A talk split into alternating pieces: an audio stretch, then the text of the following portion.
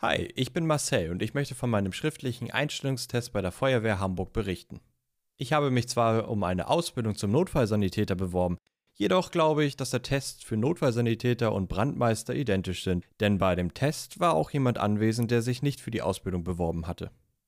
Aber der Reihe nach. Nachdem ich die Einladung für die Prüfung bekommen hatte, habe ich gleich angefangen, im Internet nach der Möglichkeit zu suchen, um mich darauf vorzubereiten.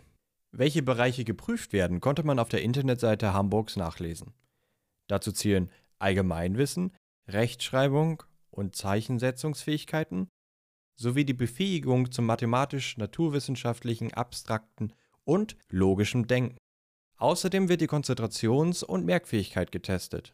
Zunächst habe ich einige kostenlose Allgemeinwissenstests, I Q-Tests et cetera absolviert und gemerkt, dass ich an einigen Stellen noch große Defizite habe. Irgendwann bin ich dann auf Plakos aufmerksam geworden, die teilweise auch kostenlose Wissenstests anbieten. Da ich mich jedoch optimal vorbereiten wollte und der Preis für das Feuerwehrpaket legitim erschien, habe ich mich dafür entschieden.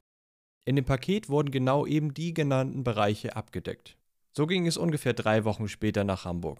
Um acht Uhr dreißig mussten wir alle uns in der Feuerwache einfinden. Nach einer Anwesenheitskontrolle hat sich herausgestellt, dass nicht alle da waren, was jedoch laut den Feuerwehrleuten zu erwarten war. Anschließend wurden wir in das Prüfzimmer geführt und konnten uns einen Platz aussuchen. Außer einem Stift und ein bisschen Verpflegung brauchten wir nichts. Die Tests finden also auf Papier und nicht am P C statt.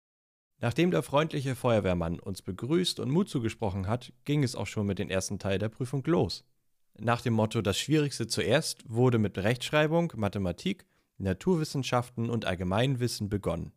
Auch Wissen über Hamburg durfte nicht fehlen, wie zum Beispiel, wie viele Einwohner hat die Stadt, wer ist Bürgermeister und wie heißen die Stadtteile.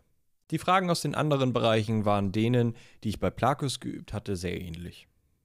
Auch waren alle Fragen zum Ankreuzen und es gab keinen extra Minuspunkt, wenn man etwas Falsches angekreuzt hat. Das heißt, im Notfall kann auch geraten werden.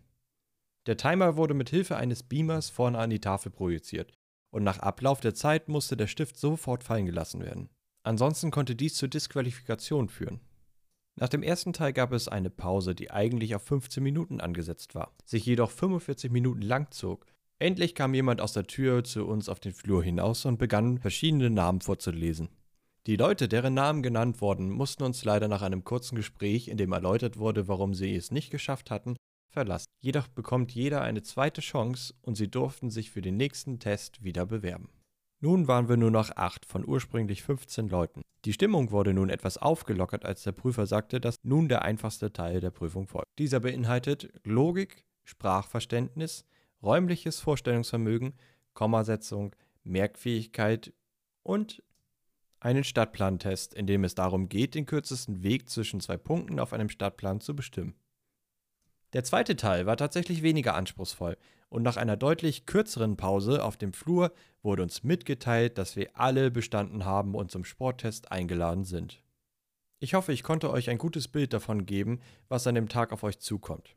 Wenn ihr euch auf die genannten Bereiche vorbereitet habt, kann euch nichts wirklich überraschen und ihr braucht keine Angst zu haben. Euch werden die Aufgaben schnell bekannt vorkommen. Also schaut euch gerne mal den Einstellungstesttrainer von Plakos an. Ich kann mit ruhigem Gewissen sagen, es lohnt sich.